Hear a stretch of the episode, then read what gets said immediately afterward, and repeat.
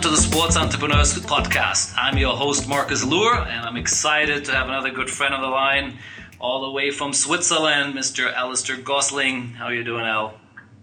I'm super well, Marcus, and your your good self. All good with you? Yeah, perfect, perfect. Uh, and thank you for joining us here today. I know you uh, traveling there, and uh, appreciate you making time. So, uh, but before we get started, I always want to make sure that our listeners really have a good sense of uh, who is the other person on the other line here. Uh, Al is celebrating his 25th anniversary uh, and the founding of the Extreme Sports Company. So clearly, we'll be spending a lot of time digging deep into the exciting things Al has done over those 25 years. Um, everything from launching the Extreme Sports Channel to the creative studio, uh, brand licensing, tourism related activities, uh, and everything in between. So, all those things will come a bit later. Uh, in addition, Al is also currently advising uh, and sitting on the board of a company called Qiddiya in Saudi Arabia, which is a, again a very exciting project we'll be touching on further down the line here. Um, Al is also is an investor in a host of different things, and maybe we have a chance to talk a bit about it later. Uh, and then I like uh, one of the comments in your LinkedIn profile, which says you're a public speaker, which likes talking about what he got right and what went wrong. Uh, and this is really what uh, the Sports Entrepreneurs Podcast is all about. Uh, it isn't just talking about and gloating of all the great things uh, people have done, but uh, it's also digging deeper into what went wrong and the learnings out of that, which, in, from my own personal experience, have always actually deeper. Uh, the, the wounds are, are, are things we, we, we learn a lot more from than the things we're doing right. is, it's my own personal experience.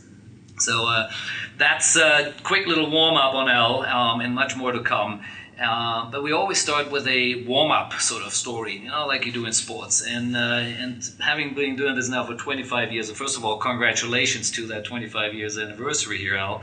Uh, tell us a bit how it all started. You know, how you got in after college into into the world of extreme sports, uh, which of course has changed dramatically over the years now.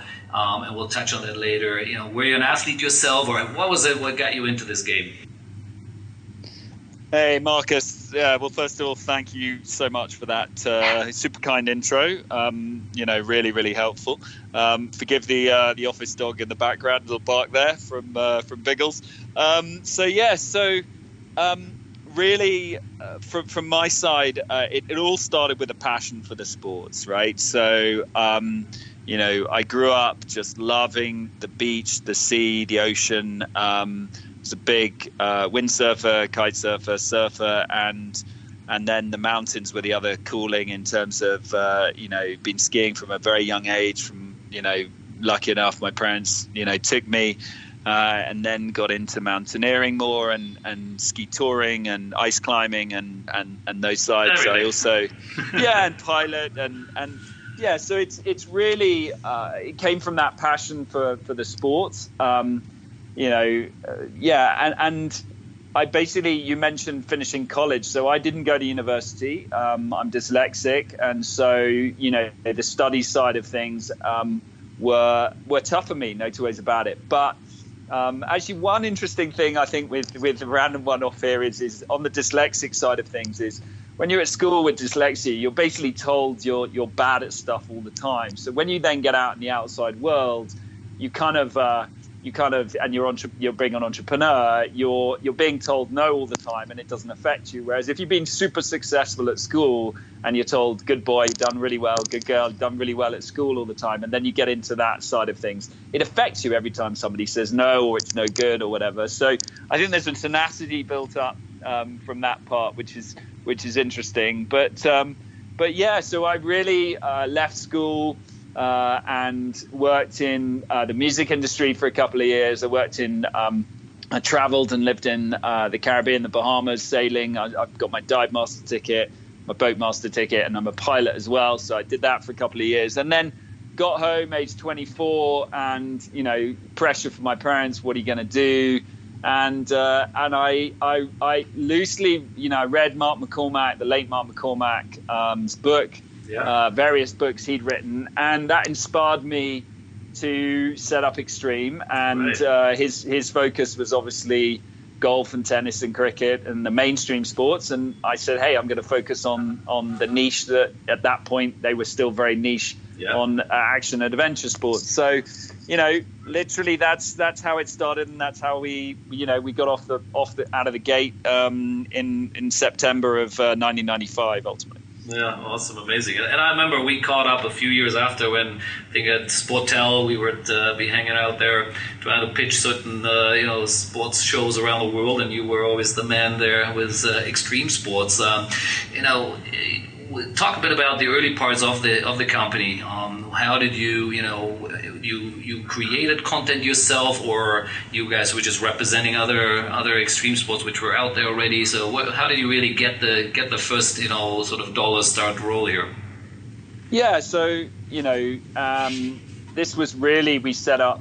Uh, actually, we set up two parts of the business. One was athlete, representing athletes, similar to IMG and mm. TWI, and the other was producing uh, and distributing content. But we were definitely focused on producing to start with, um, and slowly but quickly said, okay, the athlete management side of things in in the in that space in that in our sector was was difficult. You know, these guys were very very free spirited, and and so we uh, we focused in on the on the TV distribution and production side, and um, really really focused in and and built you know the world's first uh, focused targeted niche distribution business. Um, and so anybody producing any whether it was surfing series or mountain bike or snowboard or ski or you know whatever sport it was any producer around the world who was making that we, we we'd have a conversation with. We'd end up hopefully repping them and we did and we built a you know built a, a small business but a team of 10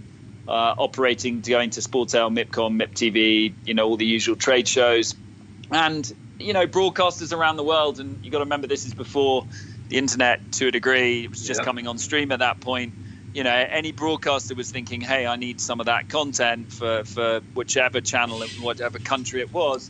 Yeah. We generally would get the call. And so, you know, the revenues be built reasonably quickly. And, uh, we were we were you know we were trucking along the road and um, yeah having an amazing time. And as you said that's where we we we first bumped into each other at uh, at the Sportels which was yeah. uh, great great old days with a fantastic bunch of people pedaling sports rights um, now you obviously reasonably quickly moved into and, and, created the extreme extreme sports channel. Um, but this, you know, and I can't remember exactly the when when that when it was launched, but I do remember it was a big thing, and you you did obviously also raise a reasonably significant amount of money. I think it's thirty five million dollars, or at least that's what I read uh, from groups like UPC and, and Liberty Media. Um, how did you manage to do that? How do you get from you know selling just content to creating a whole channel and convincing you know some fairly blue chip investors uh, to back you? Yeah, so that was an amazing moment in time, an amazing part of the journey, and to a degree, our our, our first big break. Um, you know, I was with the team. Literally, we were all you know on our way to to to Sportel, and I said, guys, the next phase of development for the business is you know we should launch a 24/7 TV channel. Um, that was the first probably first or second time in my career that everyone looked at me as if I was mad, and this has happened a number of times along the way. And they were like, "What? What are you talking about?" I said, "Yeah, let, let, we're going to put a plan together." And so we we built a plan, and we put a we put a you know investment documents together, and we you know we went out and we spoke to you know investors, bankers, lawyers, you know across the world around investing in this project. And if you looked at it on paper, you know, management team was weak you know, had you know, there were lots of reasons if I was looking at from an investment perspective, I wouldn't have done it. you right, know, you wouldn't um, done it now. yeah, exactly. And look, it was the first dot com wave, and we met with. Uh, with second after about a year or so, we we met with um, UPC and Liberty guys at, at MIP. They we, we we met them at a they we put a we put a, a sign. We approached them. They came to see us, and we sat down and um, they to a degree, they asked us, you know, in that first meeting, um, you know, how much money did you need? This is an amazing visionary guy called Mark Schneider who was running that business, and um, you know, I said 35 million dollars, and a year later, incredibly enough, we we negotiated our socks off and ended up in a 50-50 joint venture with those guys, and um, we ended up launching the channel in in 68 countries in in 50 million homes. So it it, uh, it it it was you know there was a lot of blood, sweat, and tears to get it to that point, but it was uh, yeah. So those guys onboarded and. Um, and we then uh, we ran the bounced the business, ran it, you know, launched it country after country. Yeah. Uh, UK was country number 19, so there was it was quite an interesting moment where none of my friends believed that we were running a TV channel, but we were actually we were in 15, 16 countries, and uh, uh, anyway, we then arrived uh, in the UK and launched on Sky and some of the other platforms, and um, yeah, went from there really. So um, yeah, super cool. And, and where is the channel now? In uh, you know, with the, with the world changing into OTT and everything else, uh, what, what, form or shape does it exist now, or, or has it moved yeah, on? so yeah, so it still exists. Uh, we we at the moment, I think it's sitting in sort of 25 countries. Uh, not in terms of the subscriber numbers. We made a decision about 10 years ago we we started to see the the cracks uh, in the mainstream media space. We saw digital yeah. coming, the youth that we were dealing with, and we had an opportunity. Uh, we approached uh, Liberty and said, "Look, guys, we'd like to buy the brand uh, from from on an overall basis." And uh, you know we will sell you our position in the TV channel, and it took about a year to negotiate out that deal. But um, you know we we did that deal, and and now they they uh, they've they've they obviously bought uh, well they had Chellomedia, AMC Networks, AMC then bought it and it's been running that for for a while, and it's it's tough, right? I mean, it's yeah. super tough running those things. Uh, and in the meantime, we we as a company have focused into the other uh, the other areas that we're now we're now driving and developing. I love it. Uh, it's it's, your, it's a typical entrepreneur seeing something which maybe you know larger corporates don't, you know, or see the, the challenges down the road and then pivoting and you know leaving what needs to be left uh, maybe to someone else. So I like that. It's a, it's a, it's a nice example there. Um, but let's let's get a bit into the in some of the other parts of the business, uh, which you may be spending even more time on now, which obviously is linked to um, the the brand building side, the you know taking it creating destinations and tourism, and um, you know, the, tell me a bit about that space and and uh, all the things you guys are developing there. Yeah, so thank you for that. Um, so yeah, really look when we when we exited the TV channel, we we we you know we had the brand, we we we had that thought process, and and really was right. We're going to, you know, build a brand franchise here from an overall perspective, and and what can we do with this uh, on a on a global and a future proofing basis? Um, and so really laid down the plan for for three areas of focus. Um, uh, so the first off is is the media. Uh, and the marketing business. So out of London, run by a guy called Ryan Maxwell, who's been with me for I don't know six or seven years. Um, fantastic guy. Um, he runs that business, and out of that mm. business in London, we really do two things. One is we run a whole collection of social media pages across all the different platforms, from Instagram to Facebook to TikTok, um, and those guys are we, we really came out of the channel business and then went right let's let's do this digitally do the same thing and so that business has been running anything from kind of 25 million up to actually at times up to 200 million video views a month. Um, and that's pushing out content across all the different areas. It's running live on a regular weekly basis. It's it's really really very active in that mm. in that respect and doing getting great traction and doing deals with um, sponsors and advertisers. Um, and as part of that, production side of things out of that business, um, you know, we've got, I don't know, we did uh, many, many series last year uh, across board. Uh, we're a tier one Facebook sports partner globally, which is amazing. Uh, brilliant relationship there with those guys. Um, and so, yeah, so it, it's it's on the media side of things, it's super active. Um, and then on the um, on the agency side, you know we get we, we work with different brands globally. So you know at the moment um, stanley black and decker amazing global client working with uh, stanley dewalt mac they own a whole plethora of brands black and decker. Um, and we're activating on athletes events creating video content and obviously getting that out from a distribution perspective. Um, so yeah so that that's the london um, part of that that division of what we what we're doing. Before we before we move on to some of the other parts, um, so uh, from the sound of it, everything a lot of the things you're doing is really short form content now, or what, what is sort of the length of the the content you guys are creating? Yeah, a lot of it is short form, absolutely. But we've also, I mean, we've got a amazingly, we've got some adventure, uh, adventure, natural history stuff coming down the road at us this year, which is long form. We've got 30 minutes. We've actually got one hour documentary series, you know, 24 episodes. There's a whole whole plethora from that respect. So um, yeah, it's it's uh, it's it's it. But yes, the the focus for the for the for the demographic we're dealing with is you have to you know adapt to the marketplace and understand what they want, what they're viewing, what their interest is uh, interest is, and uh, you know we're working that accordingly, and that's what's getting traction with. Uh, with today's uh, short uh, attention spans, you know yeah, how it is. Absolutely, and, and, I, and I have a follow up question on that. Um, you know, and that's sort of when you look at the let's say mainstream sports, the footballs and, and you know the NFL and the NBAs of the world, which is you know their their main revenue streams are still all long form, right? Uh, you know they're you know, broadcast paying lots of money for those, um, but we all see that the short form is really in some cases now what's driving the engagement, um, but no one has really cracked it yet how to monetize it. If, if you look at it your, from your uh, point of view now, and you've been involved in both, you know, long form, having a full channel, to now, you know, your own sort of digital platforms which you which you're feeding, um, you start to see that um, there is significant revenue streams out in short form um, versus what you're doing in long form. Listen, it, it, it, look, you, you, it's tough as it's tough to make revenues, no two ways about it, but you have to react to you have to put the customer the audience you have to put the consumer first and you have to deliver what they want. And then there's that it is that really difficult point of okay they don't want long form in the demo, in the you know in the youth demographic we're wanting. Right yeah. you've got to drive the short form.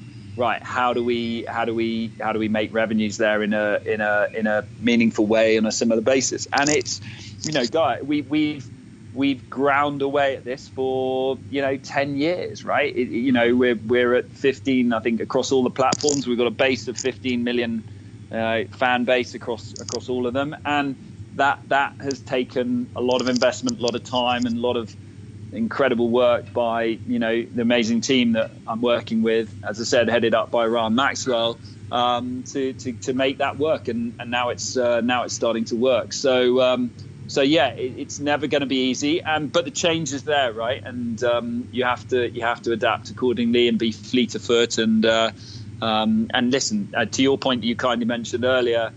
You know, I, I pivoted and we realised you know things were going to change. I was probably a little ahead of the curve, but uh, things were going to change in the mainstream media space, and and you know we made that move pretty pretty early on from that respect. No, no, absolutely.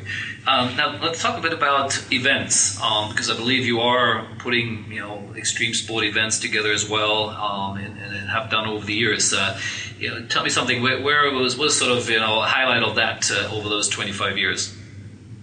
Yeah, so look, we've been doing, we've been playing in that space for a long time. Uh, it's got, uh, uh, you know, very, very active, um, more active in the last sort of three, five years. Um, we've actually just brought in a new managing director for that business, uh, a guy called James Cooke-Priest, who used to run, uh, brilliant guy, used to run um, BBC's Top Gear live around the world. So did arenas and stadium tours. He was also the creator of the Taste of brand.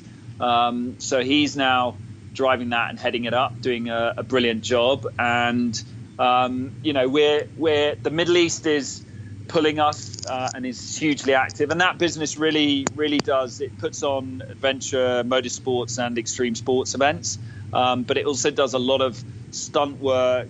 You know, again, coming back to the short form and tying in with the media guy, media platform looking at you know what stunt you can do with a brand or what activation you can do with a brand that kicks into short form which then delivers the you know the exposure they're looking for to drive whatever good or service they're they're looking for. So you know and you know we've got some you know we've got some branded content in that area we're doing with a number of brands and you look at the series and then you try to sell those and yeah you know, it all ties in from an overall perspective. But uh, but yeah so on the events front um, you know, hugely active. We're starting to uh, rep brands in the Middle East. Uh, we've got a hubs in Dubai and in Riyadh. Obviously, you mentioned kindly my um, position with the the board at Qiddiya earlier. That's giving us uh, you know, huge, hugely active in, in the Kingdom of Saudi Arabia and the transformation that, that's happening there. So uh, yeah. there's uh, there's real opportunity there from an overall perspective, which we're uh, we're grasping and committing to and investing in. You know, really properly investing there, which is uh, which is great. Yeah. Yeah, and I, and I you know, we we our claim to fame in the world of extreme sports maybe is one I, share with you in a minute. Uh, we launched, we and I have to I can't remember exactly the year. It's probably ten years ago. Um, we jumped over the Great Wall of China with a skateboard. A guy called Danny Way, which I'm sure you would know. We know him well, absolutely. Yeah, Fantastic um, job. It was uh, Quiksilver was the main sponsor. They put the money up. Um, we worked with uh, with guys on the ground there to get the permit. I think there's only been three attempts or three three times someone been allowed to jump over this. Um, he he made it. He survived, although he broke his leg or broke his foot. I think on the or, or, or injured it uh, on the trial run the day before. We thought he never going to jump again. He did it five times on the next day. It was unbelievable. Uh, it was all over the press. Uh, he generated $10 million worth of advertisement dollars around the world for a reasonable small amount of investment by Quiksilver really at that time. So I'm assuming there's the sort of things you're talking about uh, when it comes to the more uh, one-off things, but it, which can create massive noise because they are so interesting and unique, right? Um, yeah, absolutely. That's that's exactly the type of thing that we're talking about, and you know we've done you know event after event and stunt after stunt, and I think the the highest viewing number we hit. I think we did one uh, a while ago, which was very simple, building a, a, track with some slides into a lake and a load of people having a lot of fun with, you know, I think that that was north of 90 million video views at some point. So um, yeah, precisely. Uh, precisely that. So uh, yeah, it's when when they go and they catch, if the idea is strong, then it's uh, it's it's amazing. It's yeah, absolutely yeah. fantastic. Ours was uh, pre-social media days, unfortunately, so we never we never yeah. had this sort of a pleasure of having you know, hundreds of millions of people uh, watching it on YouTube, but uh, maybe they still do now. Uh, now let's talk about your project in Saudi. Um, I know that Saudi, we all you know anyone in the sports industry has been following, of course, the the big events they brought there from the boxing fight recently, and you know WWE is hosting one of their uh, pay per view events there, and, and a few other things, of course.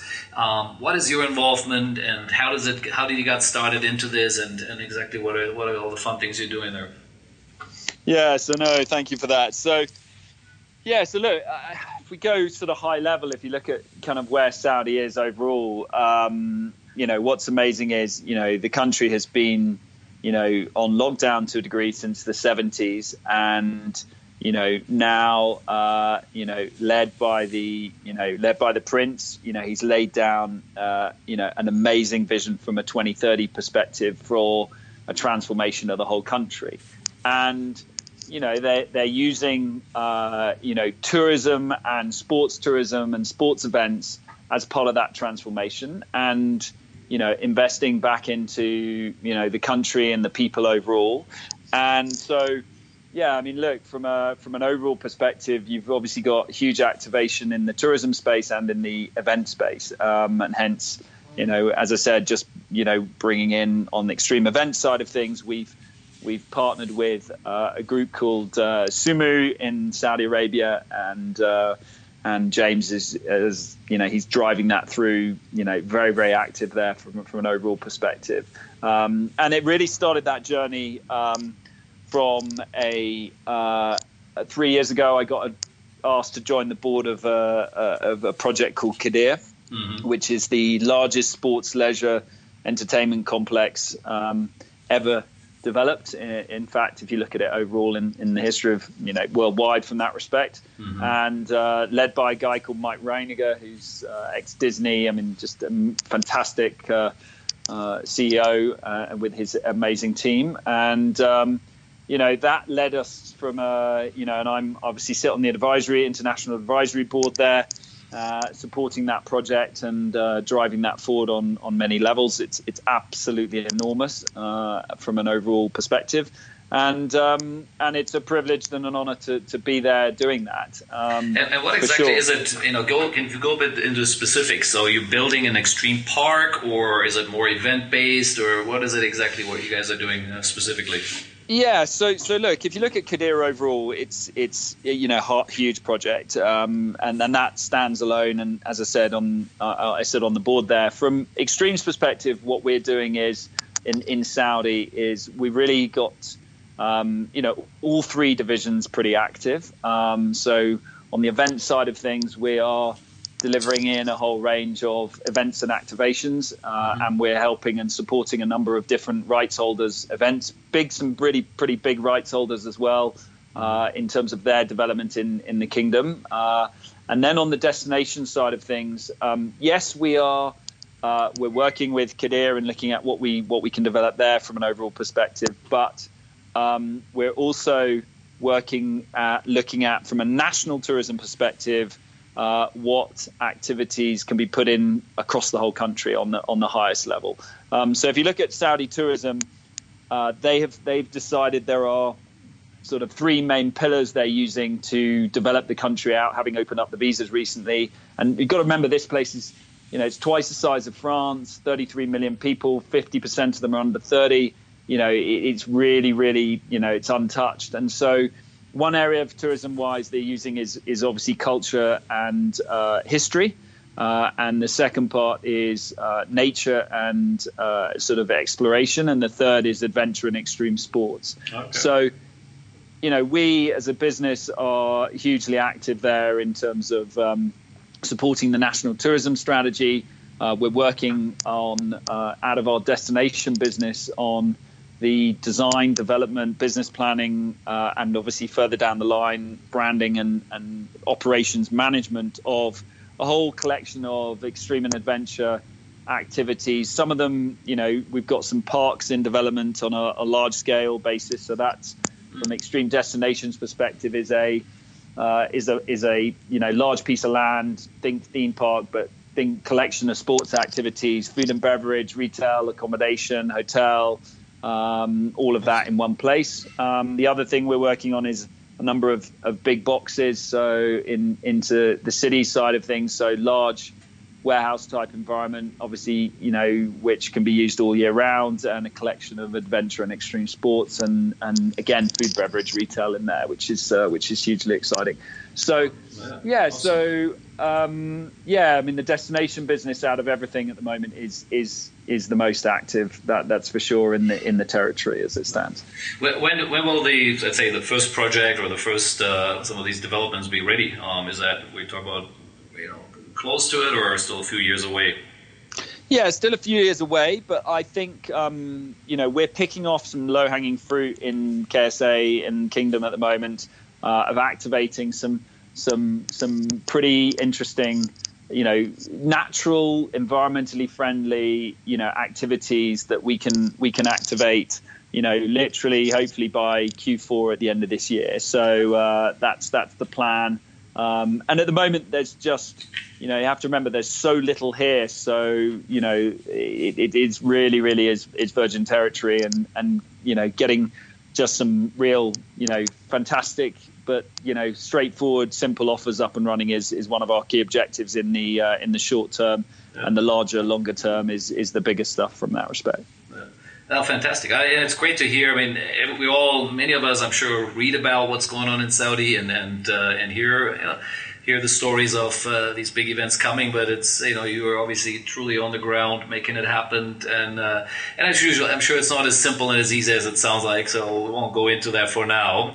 Uh, I'm sure there were you know some sensitivities to all these things as always. Uh, so let me switch a bit into. Um, into some of the learning side of this here, which we talked about early uh, earlier, uh, you know, over 25 years, um, you know, you look at it, where was what is it what you would consider um, is is an area where looking back now you you know you would have done it differently or you know you would have, you know would say would say you know this is a failure or you know where you learned a major lesson from um, you know maybe you know, if you have some examples there to get started yeah so uh, you know from from an overall learning perspective i think um, you know my first point probably would be you know people people people right? And we always, we always, uh, and I'm sure you know this is probably coming up many times. You know, is you know if you get the right people you know you lay down the right plan, the right vision, and then you get the right people around either the the overall vision, but you as the entrepreneur and leading from leading from the front, uh, then you can move mountains. You can change the world. You can you can achieve you know so many things. And yeah. I think, look, if I was talking to my younger self and just you know, and you know that would probably be you know because if you get that right team, you incentivize everybody and everybody's on the same page. And you know, I've been through when we sold the TV channel, you know, I had a team of five people around me who were just utterly amazing. We all went to our different, you know, directions. Everyone made a little bit of, well, quite a lot of money, which was great. Uh, and then, uh, and then, you know, I was going, okay, I've got a brand, but you know, my team aren't around me anymore. So it was, it was, it was far more difficult putting that team back together than I expected. Um, mm. Now we're in amazing shape, you know, with you know, Ryan Maxwell running the media with with James running the events and Ben Barker running the uh, running our extreme destinations business, um, and Nicola alongside me on the COO and, and legal side of things, um, and the, the, the rest of the team. And it's uh, it's it's you know you can really really that that from my perspective is probably you know people people people uh, would be would be you know my number one number one thing from a from a you know if you want to and obviously that links in with brand right um, I think yeah. uh, I think that uh, that if you get the branding and the positioning right and obviously we're working uh, you know with Extreme we're working a B2C brand but we're also working a the brand operates in a B2B space and um, you know that is that is uh, that's been hugely powerful as well from an overall perspective. Obviously, driving things forward. Yeah, very interesting. And, and my comments to that would be, um, yeah, I've employed over 600 people over the last 25 years, and um, and again, yes, you, you get it you get it probably more often wrong than right. I think that's uh, that that would be my simplest uh, way to look at it. Um, but when you get it right, um, like you rightly said, uh, then it's really when the magic happens. Um, you know, people who complement your own skills uh, and, and can do the things you you might not be that good at. That's one, but the part which I'd love to get your thoughts on is, uh, which I've seen, it's a challenge I think for every entrepreneur. You sort of automatically um, looking for someone who is a bit like you, right? Who walks, you know, things like an entrepreneur, wants to operate that way. Um, and then you have a challenge because if he really is an entrepreneur, one day he will run off with your, you know, and yep. sometimes he runs off with some parts of your business, uh, as has happened to me before as well. Um, and so, how do you manage that? You know, I know incentives and of course having the right uh, um, structures in place is, is key to it. But you know, you had any other sort of formula of, of your own experience over the twenty five years? Yeah, so I think um, I think listen, uh, you know, I've made the biggest, just like you, the biggest mistakes in on the people front, um, and I think it's about incentivizing. I think it's about leading from the top. I think it's about getting together. You know, we're now, you know, we run a, a what's called a, you know a digital nomad structure. So. Um, you know, I made a decision. You know, office space is important in certain central hubs, but with the right people you know get that balance of not expecting them to have to be in the office. They you know the right people have that work ethic. And and that structure for me you've got to be very very centrally well organized but that structure is is now really really starting to work brilliantly for me. And you know i i think you know, when I get on the phone with someone and they're like, "Hey, I've just been paddleboarding. One of our main guys lives in the Seychelles, for example, Ben Barker. you know, uh, you know, and he's he's onto a call with me first thing in the morning, and you know, uh, you know, he he's like, I've just been paddleboarding. You kind of know his head's in the right space because if you're doing those exercises, you're in that, you get that balance. Love then it. what you deliver operationally is is amazing, right? Mm. It's it's it's fantastic. So. Uh, so yeah, so uh, look, it's uh, the, it's always a challenge in that space, and you know I've I've made some of the, you know, if not you know the biggest mistakes there for sure. But uh, yeah, it's it's we're really really working that, you know that that old school thinking. Everyone's got to be in the office nine to six. I used to be very very much on that basis, but um, you know as time changed, you've got to adapt, and especially with you know the younger demographic that are coming through now um, it's it's vital you work you know you, you you give that flex in my mind. But it's it's a challenge no two ways about it. Totally agree. And, and and we're doing literally the same thing. It is really about the flexibility rather than being you know worried about how many hours i spend in an office. It's really about um, having the right people who know can do the job, and like you said, um, they will do it, and they will do it whenever the, the time is right, in the middle of the night. Um, how big is the sort of just to give a bit of a sense and scale of, of your operation in terms of the people you have in different locations? Sort of, you know, what's the size? You know, is it really large or is it more boutique style? Sort of, you know, like what you called it earlier, uh, nomad style. Sorry, so in terms of how many people we got across each area, you're talking yeah, about? Yeah, just yeah. so we're at about we're at about a total of sixty. So there's ballpark twenty across each of the uh, different areas, um, and it flexes, and there's consultants in that mix as well. Um, so um, yeah, it's it's still good size. You know, it's it's yeah. A lot of overheads. Uh, it, it, it, yeah, there's a lot of overheads. Let's put it that way. So uh, yeah, very very good. Uh, uh, interesting. Now you know you've obviously had a you had some fairly illustrious investors in the company, uh, with you know with UPC and Liberty, and I believe you still have uh, certain uh, backers now uh, with Kleinwort and Hambros and uh, and some of the banks involved. Um, you know, let's call them institutional investors, uh, and they all you know they have most of the time a very different way of thinking than an entrepreneur uh, and someone like yourself or me. Uh, you know, how do you deal with these guys? You know, what is it? What's the learning out of this? Uh, you know, dealing with these sort of type of uh, institutional investors. Yeah, look, great question. Super good question. Um, you know, look, we we had a joint venture with Liberty and UPC, Europe's largest cable company, back in the day on the channel side of things. And I was young, and we built a business there. And what happened was, as Liberty came in and there was a lot of change, um, actually a collection of the media guys I'd been dealing with for many years kind of got sidelined. They got pushed out, and um, you know, a collection new management team came in, who were many of them were ex Goldman Sachs bankers, super on it, very very bright, mm. um, but also super feisty, and um, they were like, how did you guys, to a degree, looking at us as a bunch of kids, how did you guys get to own 50% of this business, right?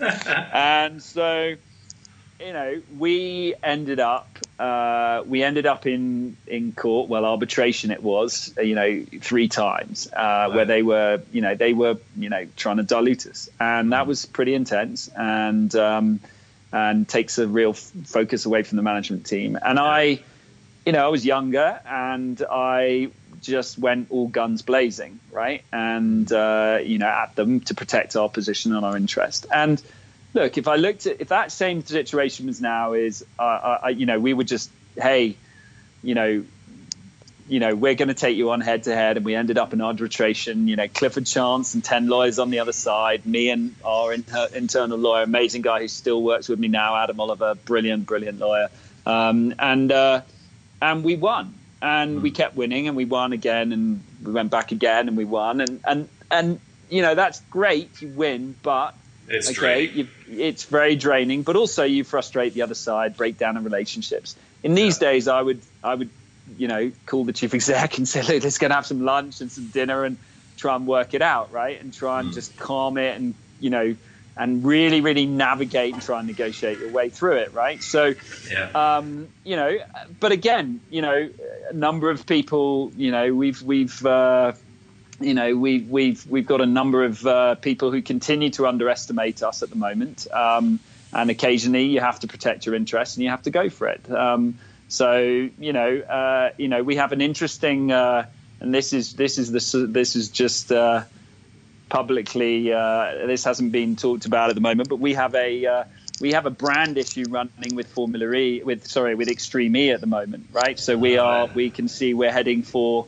we're heading for a clash with those guys. We said you know there's a whole story behind this, but you know we we pitched them on a load of work. We did a whole load of stuff with them, and uh, suddenly that was when they were all at Formula E, and now they suddenly launched uh, Extreme E, and we've got a we've got a you know we've got a we've got an issue there, right? We definitely yeah. have an issue there, and you know we have all our you know we have our internal, two internal and external IP lawyers firing up, working through all the detail, and you know there's going to be a head-to-head there. So we shall see what happens on that one, but uh, and I've actually on that again i've tried to reach out and these guys have made the decision on the other side you know they don't want to talk they want to head down the other route and you have to protect your interests at certain times. So we shall we shall see what happens there. But uh, yeah.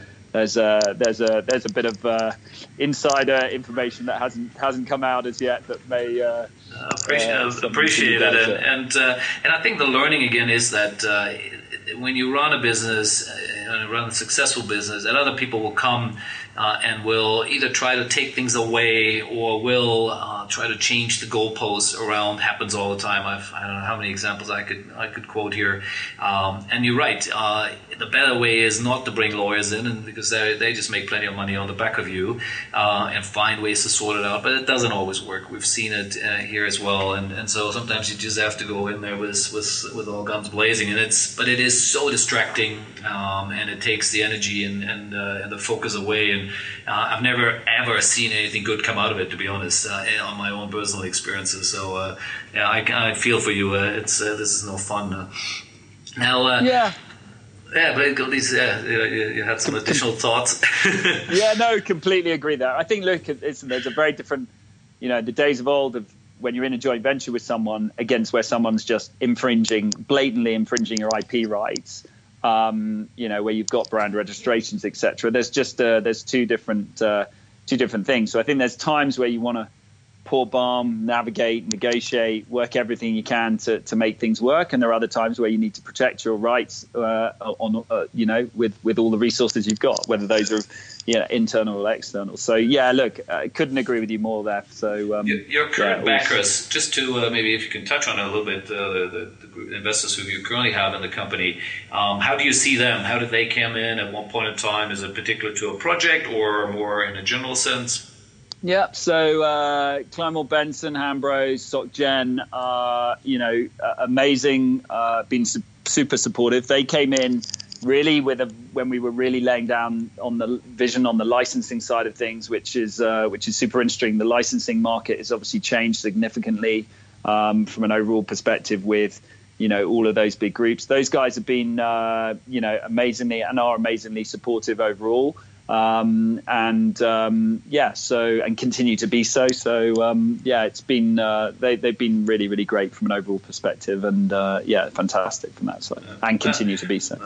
But one thing I've we had we had a private equity fund in the company as well for many years, and one thing I do I, I feel we all learn, especially when an entrepreneur uh, even if you have a business degree and whatever, uh, I think they, there's a certain discipline these guys bring along, right? Um, there are Absolutely. reports, there are certain things, uh, board meetings, and other things which you would probably run slightly differently. Uh, what these guys bring to it is is that your experience as well?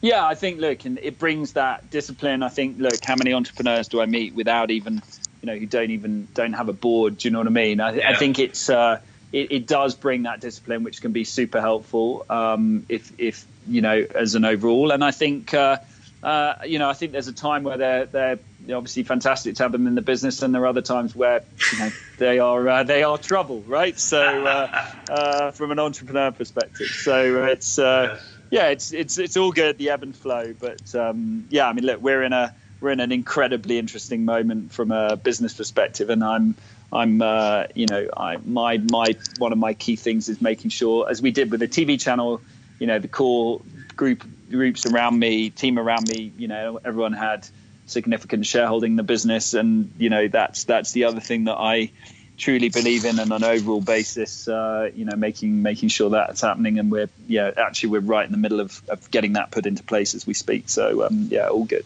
That's awesome. Now, I'd love to talk a bit about the sport itself. Um, you know, extreme sports when you started, like you rightly said, was young, fresh, a bit like what esports is now. Uh, you know, or e-gaming is now. Uh, it was the sort of hot thing, the cool thing. No one had kind of figured out really how to make money with it, but it was there, and, and there was an audience for it. And that's you know, we just said 25 years ago. You know, we had the X Games there now some of the sports are in the Olympics. You know, you have snowboarding and skateboarding and rock climbing and God knows what uh, different disciplines which made it to the Olympics, which is great on one side, but also probably takes the coolness a bit away. Um, all of a sudden, you see that the Olympics. Um, where do you see, you know, what's happening? Where do you see the sport going? Yeah. So, listen, they they you know as as I've grown up to a degree, you know, they've grown up, right? And they've yes. become more mass market, and that present, presents its challenges, but also its opportunities. So, my view here is, if you go high level, is you know the media side of things was hot. You know, in our space, uh, you know, when we launched the TV channel, um, that media has been disseminated across all the digital platforms now, and whether it's people pick it up on you know YouTube, Facebook, wherever you're picking up, you know the younger demographic, wherever they're getting media, it is it is, and there's you know plethora of these sports you know available on all different platforms. So I think the sports themselves are maturing, um, as you said, inclusion in the Olympics. I think the for me the the next wave and the next area of, of this is if you if you look at high level stuff that's going on, you know, we're all spending a huge amount of time on electronics. And so when we then get our free time and our spare time, people want to do stuff that is going to disengage them, maybe flush a little bit of adrenaline through their system to disengage you from uh, from uh, you know the electronics that we all spend way too much time around. And so for me, the next phase is experiences, right? And that's why our extreme destinations business is is so core and central to you know what we're doing and the events business from that respect. So, mm-hmm. um, and working through and looking at these sports and going, okay, from you know whether you want to go and try them or it's actually taking part, or you know it's even down to you know we whether it's adventure, extreme, or or fun activities, you know, we, we're now dealing with, you know, looking at over a hundred different things, different activities if we're starting to develop stuff. So, I think, um, you know, really, you know, now is the wave that is coming through from an experiential perspective that is super exciting. Um, and, you know, tourism authorities around the world have, and countries around the world have woken up and realized that our sports, you know, they may not be the largest segment from a tourism perspective, but right now they are the fastest growing by a long, long mile, right? right. And hence, yeah, absolutely. And hence, you know, going back to the intelligence and the incredibly you know sensible strategic move that Saudi is making in using these sports as a key driver. And we'd, we'd refer to those as adventure and extreme and fun sports. I mean, there's a whole plethora of activities. And so, um, so yeah, so that that really for me is in terms of the next wave and phase here of of where we're focusing the business. It is in that area, and you know we're working, you know, a number of with a number of governments, tourism authorities, and developers on developing a whole range of uh, different activities and also doing a lot of strategy, Does you know, business development, uh, you know, planning. You know, what, what what what are you doing either regionally in a country or, or nationally from that respect as well, which is uh, which is which is super exciting. Yeah, it's very interesting, and, we're doing a bit of that work as well. I think I mentioned when we spoke last time uh, a project we have here in Malaysia, uh, which is again a master plan of for sports. So we're going to talk some more about it, uh, you know, offline. Uh, now esports, you know, we, we, can't ignore it. As I said, it's a bit like what uh, extreme sports was maybe 20 years ago. Um, it's hot, it's there, it's where the young generations are. Where, how do you guys connect with that? Um, you know, there are obviously esports games um, uh, which you can play on your computer. Uh, so it's extreme games, uh, I guess. Um, but where is the where do you see the, the synergy there, or some learning of you know what you did before, which could relate to to this new world? Yeah, so I think, listen, I think um, what's been, you know, amazing there has been the growth in this area, and look, it's, it's, you know, it's, it's, it's come at us, you know, not that fast actually. I mean, gaming has been around for a long time, and it's been yeah. developing in the way that has. So yeah, so uh, listen, it's, it's the new wave that's coming through. Um, we've got, uh, we've got a couple of projects we're working on that in, in this space, which at the moment are confidential, but are coming. Um, and uh, and I think look, it's it's the the next wave that's really starting to to, to come at us, and uh, is is from a youth focused perspective is is that and it's utterly amazing having been to you know a number of the events where you start to understand. Oh, forgive the uh, forgive the office dog in the background. Um, so uh, yeah, so it's it's um, listen, it's amazing, it's fantastic, it's definitely part of the next. You know, if you look at if you look at uh, you know look at the, the, the, the, different sectors and different areas from a youth perspective, this is this is a key one. You know, alongside music, alongside film, alongside you know all of those uh, all of those different different areas. So um, yeah, very very good from that respect. Yeah, I would imagine with again your experience 25 years ago and uh, over the last 25 years in a which was always considered a youth market sport or, or sports for the youth, and now um, esports obviously maybe so somebody taken over there. Um, there should be parallels and there should be things for you guys to look at and say, hey, we've seen this before, and now we and we know what we need to be doing in it. I, I can only imagine that. So, uh, uh, you know, hopefully next time you can share some of those activities as well. Uh, that they're obviously out there. Yeah, I think listen in terms of you know the experience, whether it's you or I've got uh, watching some of these guys come through and trying to, you know, it's Newton fresh to them and how to work it. You know, it's uh, look, it, it's it's amazing and um, you know it's definitely you know one of the next waves that's coming through. So uh, yeah, very very cool. Yeah. Awesome. Al, thank you so much for your time here. I think we're just nicely at, at the sort of the finishing line here. Uh, I don't know if you have any last thoughts uh, to wrap this up uh, before I let you all go there and, and play with your with your office dog. Absolutely, no, uh, amazing. And look, uh, Marcus, thank you so much for uh, for giving me the opportunity to to chat with you here today. And um, yeah, really, really look forward to to seeing how your your podcast progresses. And um, again, thank you very much indeed. Have a yeah, great no, one. Thank you for joining us. Uh, I, I, really enjoyed it. It's always a great way to compare notes with a fellow entrepreneur, which almost a you know similar time frame as, as myself. Uh, wish you best of luck with all everything there in Saudi and, and all the other projects you have coming up. And we'll talk again very soon. Wonderful. Well, look, the uh, as I look outside the window here, I'm I'm in actually in, in we're living in Switzerland at the moment, and for the for the season, the snow is falling thick and fast, and uh, I will. Uh, rather than playing with the dogs, I'm definitely planning to head out and see if we can grab some some powder this afternoon. So uh, yeah, all good. Sounds like fun. Have a good one, Al. Talk to you again soon. Marcus, thank you very much. Have a good one. Bye bye. Cheers. Bye bye.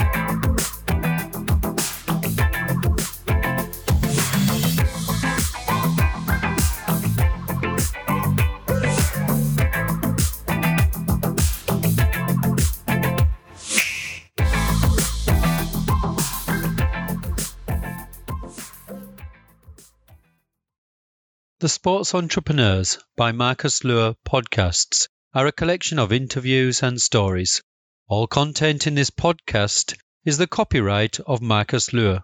Reproduction and distribution of the presentation without written permission of the owner is prohibited. All rights reserved.